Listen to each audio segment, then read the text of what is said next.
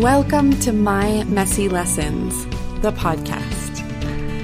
I hope this show will encourage you to know and love yourself more, inspire you to look at things differently, or maybe just say, Oh, thank God, I thought I was the only one. As you join me in my journey through life, please don't take it as the truth. I might disagree with myself 10 episodes from now so use my discoveries simply to spark your own, to learn, think, and grow in whatever direction that takes you.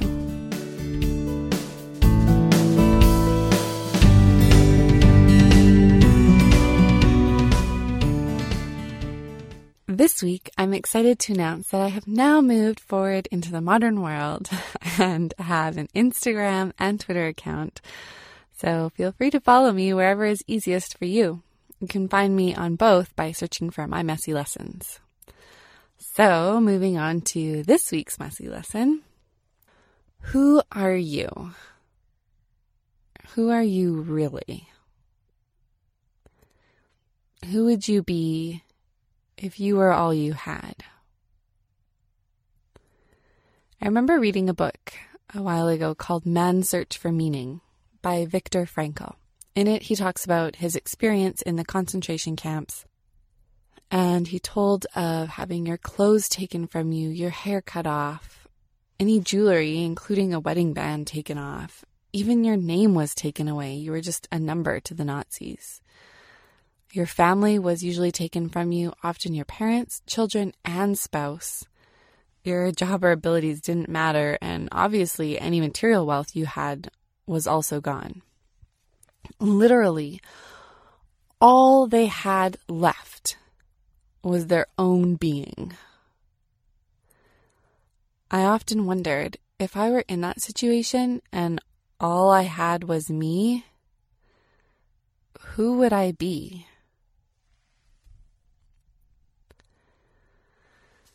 This is a two part podcast because it's one of the biggest lessons I've learned in the last couple of years big enough that I'm considering getting a tattoo of it. My psychologist taught it to me a couple of years ago, and that is this I am always with me. This is a multifaceted lesson, and there's a lot to it. So I've broken it down into four aspects and an exercise. One, I am with me always. I am not always with other people. I'm not even with Neil or Declan all the time. I'm literally with myself in my head 24 hours a day, seven days a week, no breaks. I better like myself, hey? Thing is, a lot of us don't. Imagine being with someone, like someone right there in your shadow, following you all the time who doesn't like you, who criticizes you all the time, who's impatient with you and has impossible standards for you to live up to. Can you imagine how horrible that would be? Sound familiar? Look no further than the voice in your head.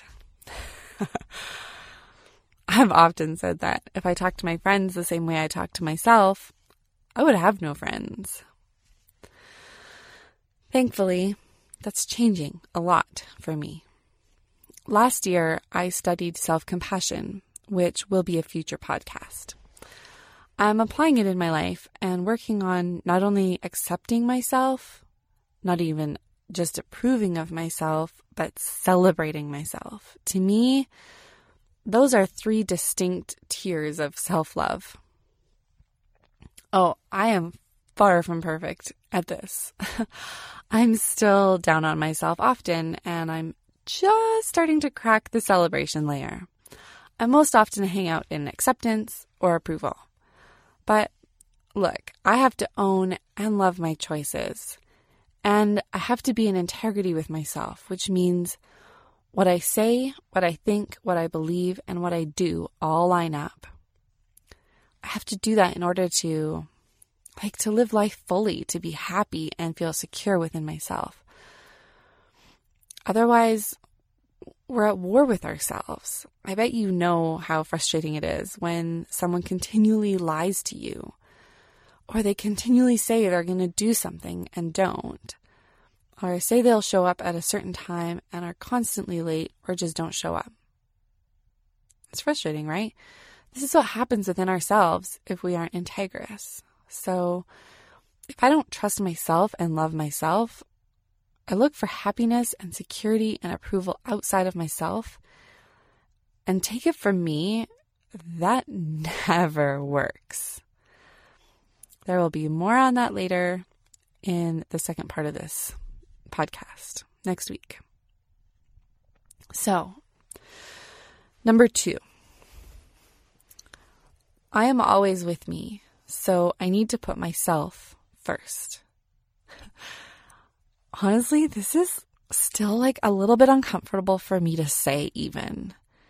And I feel like I'm going to get a lot of judgment because I say this. Because growing up, I was taught to put myself last, and I think a lot of us are. Now, sure, when Declan needs something, he needs it now, right? He's one, he doesn't know how to wait. And when it comes to timing, or time sensitive things, Declan's needs do often come first, although often I can find ways of meeting his needs and mine at the same time. But I can't just say, Oh, sorry, I know you're hungry, but mommy's just working out, so you're going to have to wait for an hour for food. That would not be a good idea. I do have to plan my life around his schedule for the most part. So maybe in the moment, his needs come before mine. But when he's sleeping or otherwise occupied, I need to make sure I put my needs as my priority. So, in general, over you know the course of a day or a week, my needs are my priority. And we all know this because we all know that we can't give what we don't have, right? We all know that if we neglect ourselves, especially to people please or not have boundaries, like I've discussed on this podcast in another episode. We are worse friends, worse partners, worse parents, worse kids. We're more impatient, less compassionate, and snap easily. Here's a super easy example. If I don't make sure I meet my needs and have enough food, trust me, you don't want to be around me. Neil calls me the Phoebe Hulk smash when I get that way. when I do things that I need to do for me, which personally my basic needs are food, working out, sleep, and journaling. When I do those things, I am an infinitely better human being an infinitely better friend, partner, and mom. I, you know, remember to text people back. I am more aware of Declan's needs and can like anticipate them. I have the capacity to not get defensive if Neil and I are having a discussion about something. Things like that. I was talking with someone the other day how in our home, my relationship with Neil is of top priority for me. Like a bigger priority than Declan because Declan is a product, literally, and also emotionally of our relationship. If Neil and I are happy and stable, Declan will be as well. If Neil and I are fighting and we're in a really bad way, Declan will be able to sense that. Our date nights every week are non negotiable and amazing.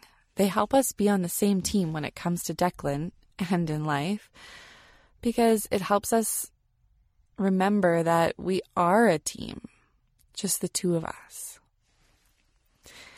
And an aha moment I had this week was that I realized that my relationship with Neil is a direct product of my relationship with myself. If I'm not listening to myself, if I'm not taking care of myself, Neil is the first one I go to for outside validation, and he's the first one to be on the receiving end of my insecurities and issues and Phoebe Hulk smash. I'm at the top of the chain. If I'm not good with myself, I won't be good with anyone else.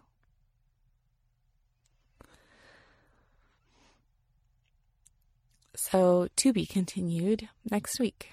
Next week, I will talk about choosing myself, finding security within myself, and I will give you a super simple and quick exercise you can do at any time to get back in touch with yourself. So, this week, just take some time, maybe right after this podcast or when you're working out or driving to work. Just think about the phrase, I am always with me. What comes to mind for you? What thoughts and feelings come up?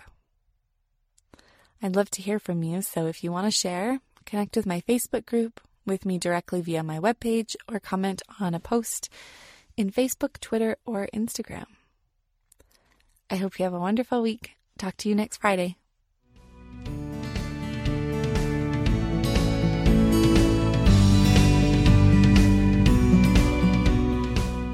This is Phoebe. Thank you for listening to My Messy Lessons. If you'd like to continue this discussion, visit my Facebook group called My Messy Lessons The Community and ask to be accepted into it. I would love to hear about your experiences or questions on these subjects. If you like this podcast and want to get each episode as it comes out, remember to hit the subscribe button on iTunes or wherever you find your podcasts. If you have questions, comments, or would like to access the show notes, please visit my website at www.mymessy.com. The intro and closing music is Never Back Down by Floorbrode. See you next week. And remember, we're all messy. That's what makes us beautiful.